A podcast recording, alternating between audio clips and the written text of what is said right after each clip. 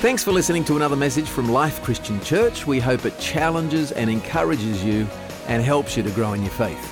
Don't forget, download our app to stay up to date with what's going on at Life, share your prayer requests, or pray for others. Read the Bible online and much, much more. Simply search for Life Christian Church in your app store. Well, uh, continuing the series today, Encountering God, and we're up to part seven today.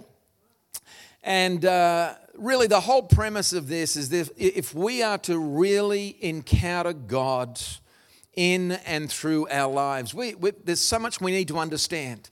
We need to understand how, how it is we live by faith. We need to understand, uh, particularly this morning, how Jesus actually lived his life because he is the prototype for us. And as we examine how Jesus lived his life as a man, we can actually come to discover how we need to be living our lives today as God's children, as God's people. Um, I've said it many times before that as we examine the life and the ministry of Jesus, we have to approach it with the tension of understanding that Jesus, when he lived his life as a man, he lived it fully human. He was a human being in every way. And, and the tension is we've got to live our lives understanding that Jesus was never ever less than God, but he lived his life as a man as though he were never more than a man. Jesus constrained himself to be fully human. He was never less than God, but he lived his life as a man as though he were never more than a man. In fact, we've got some really interesting statements that Jesus made about himself. John 5 and 19, Jesus gave them this answer Very truly, I tell you, the Son can do nothing by himself. He can do only what he sees his Father doing because what the Father does, the Son also does. So Jesus there is saying the Son does nothing by himself. John 5 and 30, by myself, Jesus said, I can do nothing. That's Jesus speaking about himself. By myself, I can do nothing. John 8 and 28. So Jesus said, When you have lifted up the Son of the Man on the cross, then you will understand that I am He. I do nothing on my own, but say only what the Father taught me. So, this is Jesus speaking about himself. He says, I do nothing on my own.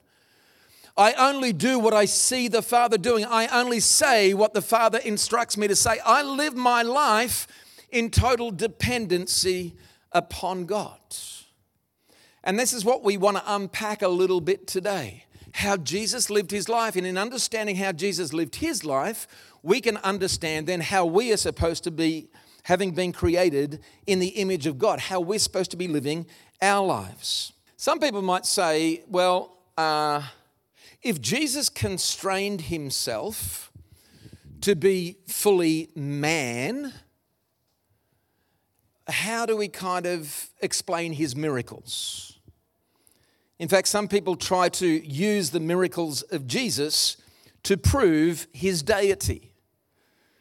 And we say, well, Jesus performed great miracles because he was God. But if we're in that position, we're going to come a little bit unstuck because there were many others in the pages of God's word who performed miracles. Um, we know uh, Elijah performed miracles. Elisha performed miracles. Joshua performed miracles. You fast forward to the New Testament. Uh, Peter performed miracles, Paul performed miracles. There were many, many miracles that we see not just in the life of Jesus, but in the lives of those that God called and got used. So we're going to come unstuck if we try to explain the miracles of Jesus in terms of that proves that he is God. So the miracles of Jesus actually aren't in and of themselves evidence of his deity. So what's the explanation then? Well, in John 14 and 11, don't you believe that I am in the Father and that the Father is in me? The words I say to you, I do not speak on my own authority, Rather, it is the Father living in me who is doing his work. Believe me when I say that I am in the Father and the Father is in me, or at least believe on the evidence of the works themselves. So Jesus is saying the miracles, the works, what are they evidence of? They're not evidence of my deity, they are evidence that the Father is working in and through me. And the explanation for the works of Jesus, he says, it's my Father living in me. The explanation for the words of Jesus, Jesus said, it is the Father living in me. And it's so important, friends, for us to understand this. And at the same time, it's incredibly liberating and it's exciting because Jesus then goes on to say in John 15 and 5, speaking to his disciples, I am the vine and you are the branches. If you remain in me and I in you, you will bear much fruit. For apart from me, you can do what? Nothing. Get a hold of that. He says, apart from me, you can do nothing, which is exactly the same as Jesus said he could do without the Father. I myself do nothing. And today I want to look at a principle that I think maybe some of us have overlooked. And there is something that is repeated time and time again in the Gospels that I'm certain perhaps some of us have missed. And I want to look at three examples of Jesus working. In John chapter 6, we have the occasion where Jesus fed the 5,000 with five loaves and two fish. John 6 and 10, Jesus said, Have the people sit down. There was plenty of grass in that place, and the men sat down, about 5,000 of them. Now, the next sentence actually tells us everything we need to know because in the next sentence, the miracle happens. Jesus then took the loaves, gave thanks, and distributed to those who were seated as much as they wanted, and he did the same with the fish. So at the beginning of that sentence, there was 5,000, just counting the men alone, there was 5,000 hungry people and just enough food for one person. And at the end of that sentence, everybody has had as much as they wanted.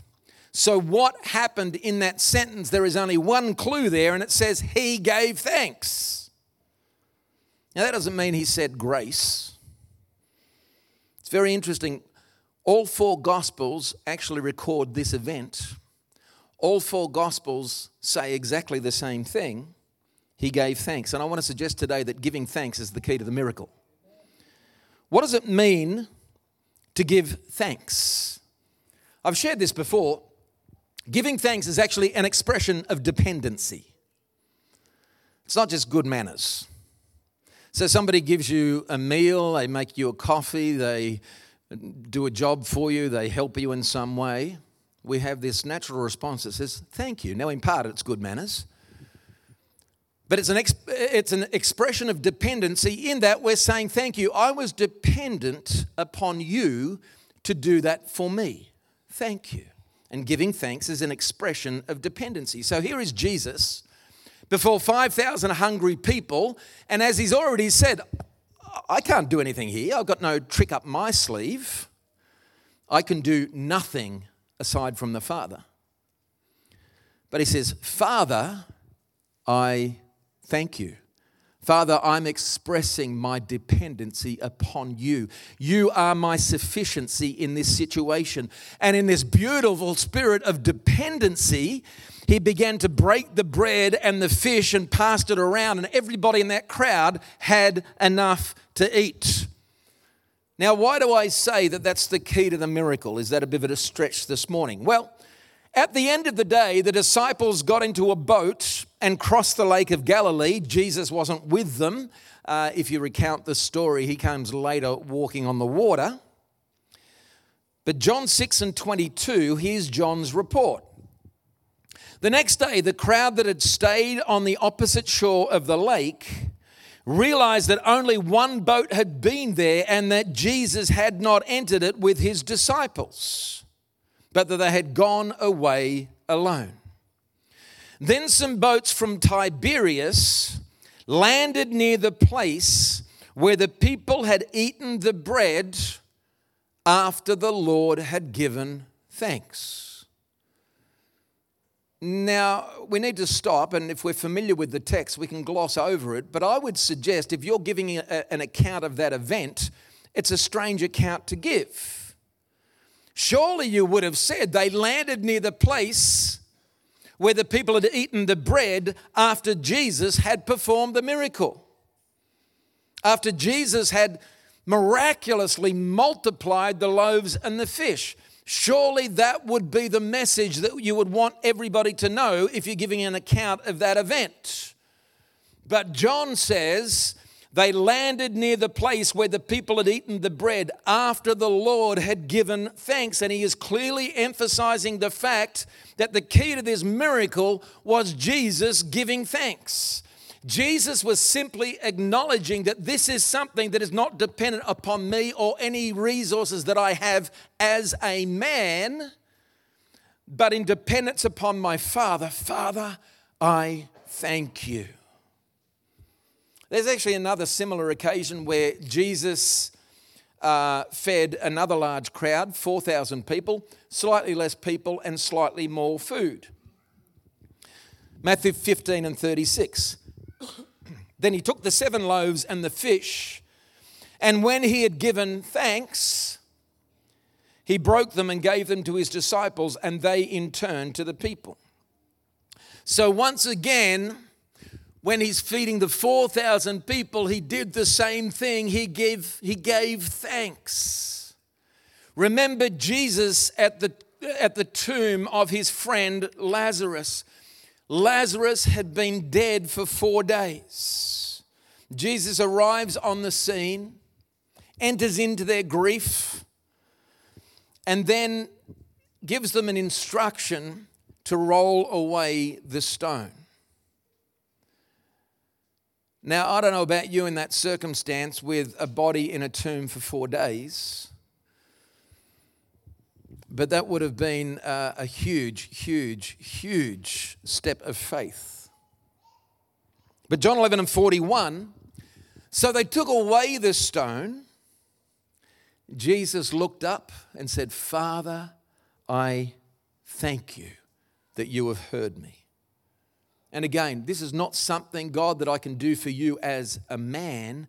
This is something that you, as God in me, can do through me Thank you.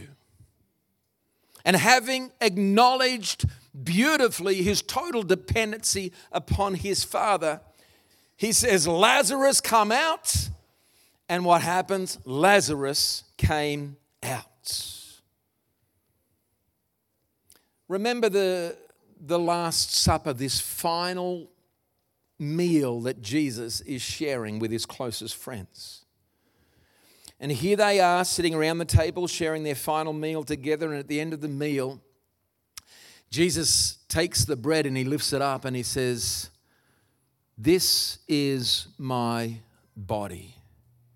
And perhaps to their horror, he breaks the bread. And he said, Take and eat this in remembrance of me. Then he takes the wine from the table and he says, This is the blood of the new covenant, drink it. And maybe many of us are so familiar with this setting.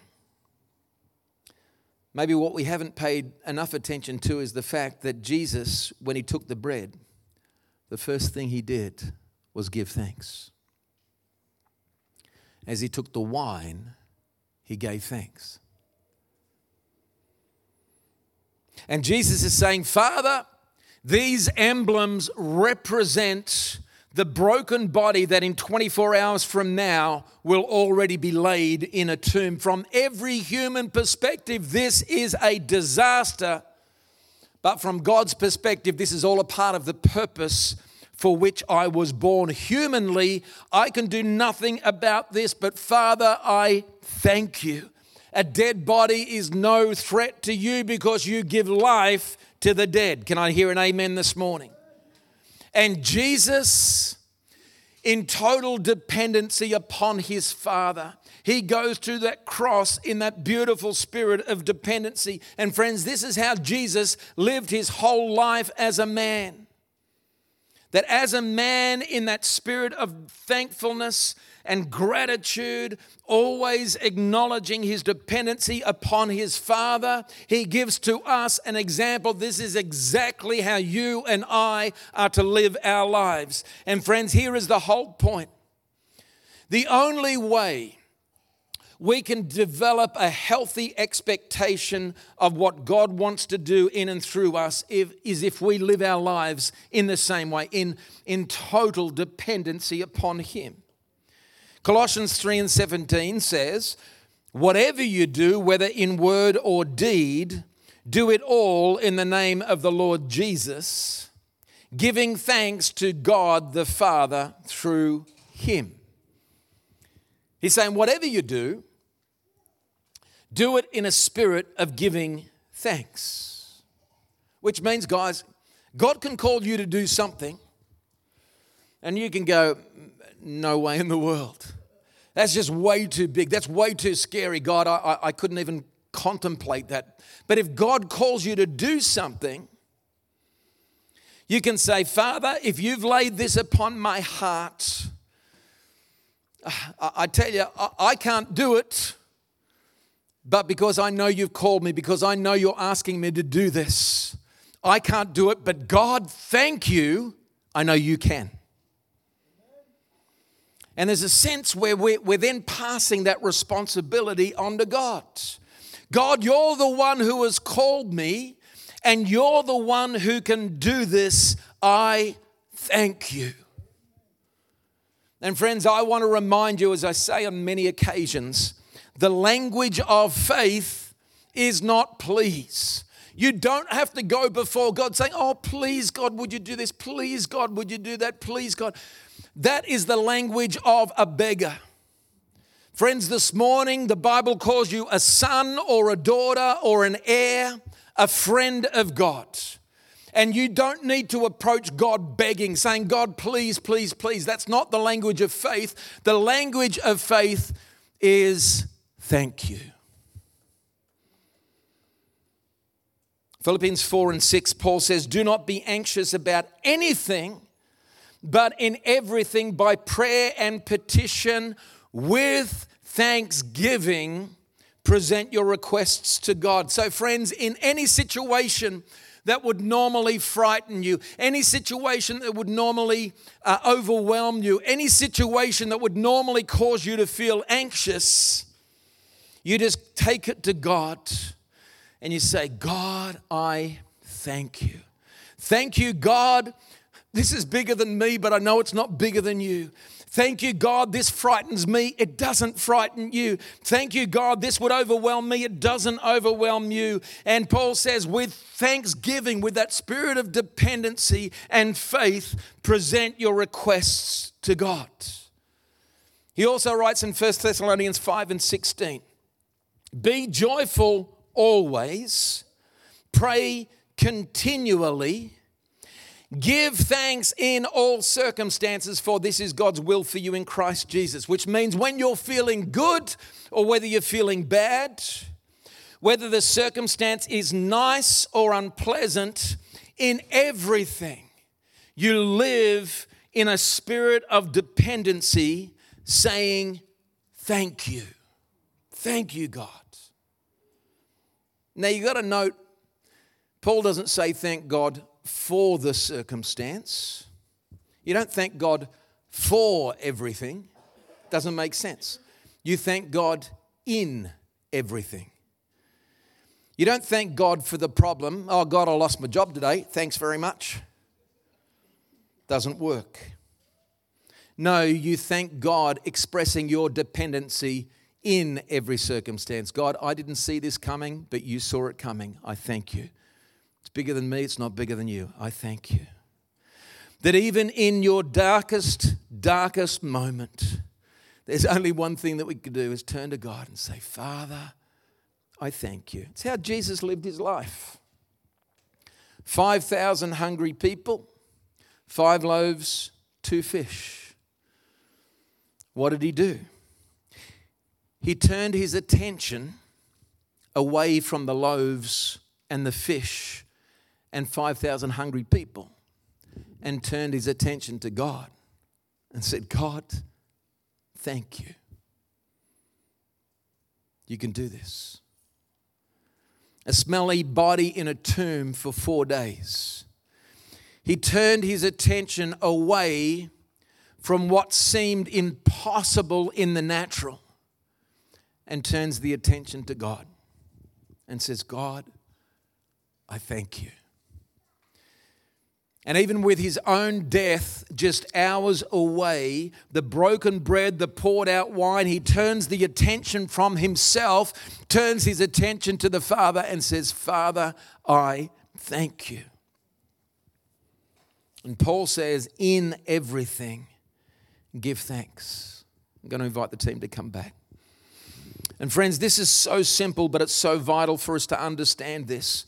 And can I say, if there's one thing that I've learned in my life, is that my weakness is no threat to God. In fact, Paul would say the weaker we are willing to be, the stronger we are allowing God to be. Somebody once said, You only know that Christ is all you need when Christ is all you got. And when Christ is all you got, then you know Christ is all you need. And sadly, a lot of people fail to ever experience that. They can come to church week after week, sing a few new choruses, have some nice coffee, learn a few Bible verses, understand doctrine a little bit more, maybe, I don't know. But you'll never learn anything unless you start to learn to say thank you, expressing in all circumstances your dependency upon God. Maybe there's some of us this morning and we've got to turn the attention away from whatever it is we're going through, whatever it is that we're walking through right now. And that's all we can focus on. It feels overwhelming, it's all consuming. And let's start modeling what Jesus did, which was to turn the attention away from that, turn the attention to Him. Say, God, I thank you. In this moment, with this thing simmering away in the background, this thing that threatens to overwhelm me, threatens to consume me. God, I thank you, you're bigger. I thank you that you're all I need. I thank you that you're my sufficiency. I thank you, Lord. I'm just choosing to live my life in total dependency upon you. God, I'm looking to you right now. And as I look to you, you eclipse, you totally eclipse whatever it is that's going on here.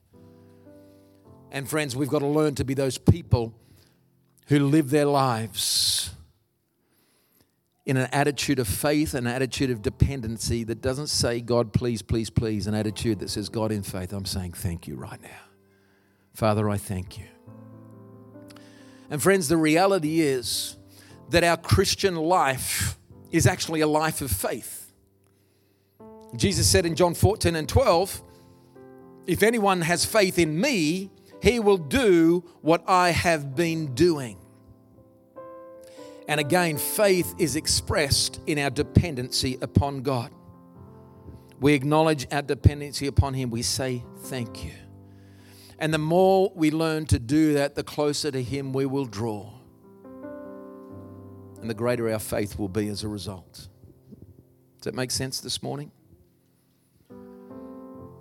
What is it that you need to say a thank you over this morning? What is it that you are carrying that you need to turn your attention from that thing and turn your attention to the God who is all you need to shift your perspective on that thing? To say, God, I'm trusting you right now. I thank you right now. I thank you, Father, that even though I don't like what's going on right now, it's not a threat to you. You're bigger than this. And God, right now, I am expressing my dependency upon you. Thank you, God. Thank you, God. Thank you, God. Let's all stand together this morning. Thank you, Father.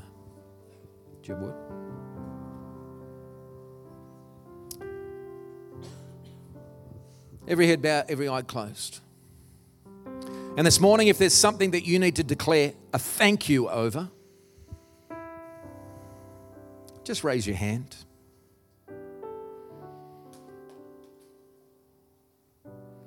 Father, I thank you. We thank you this morning. Every situation, every circumstance, Lord God, we surrender to you.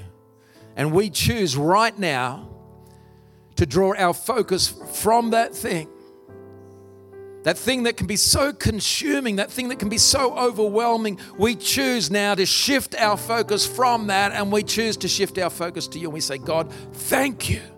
Thank you. Thank you. In the same way that Jesus demonstrated this simple principle, I pray that it would be a reality for us. Lord, we turn the attention away from that issue. We turn our attention to you and we say, Father, thank you. You are all we need right now. Shift my perspective. God, I respond to you in faith. And Lord, I know you got a solution to this. I know you're bigger than this. I know that you will bring me through this. God, you can bring resolution. I look to you. You are all I need. I thank you. I live my life in dependency upon you. You are my sufficiency in every circumstance and situation. And in all things, I give you thanks. Father, forgive us when we make those problems, the problems and the troubles of life, bigger than you. Father, you're over all and above all. Nothing is a threat to you. May our confidence and our hope and our strength be in you always. We thank you. Even now, Lord God, that you would be shifting things. Even now, you'd be bringing breakthroughs. Even now, the fear, the anxiety that has gripped us over a particular thing, that you would release that now in Jesus' name. And we say, Thank you. Thank you, God. Help me to let go and to trust you more and more. I choose to live from a faith perspective, thanking you in all circumstances. Thank you, Lord. Thank you, Lord. Thank you, Lord. Wonderful, loving Father. Lifting those burdens right now, granting us that peace that passes all understanding right now. Thank you for the wonderful ministry of your Holy Spirit, just bringing healing right now, shifting perspective, restoring confidence, releasing from anxiety and just that overwhelming absorption with life's problems. Lord, Release us from that. Walk with us through those challenges. Thank you, God. Thank you. I choose to keep my eyes fixed on you.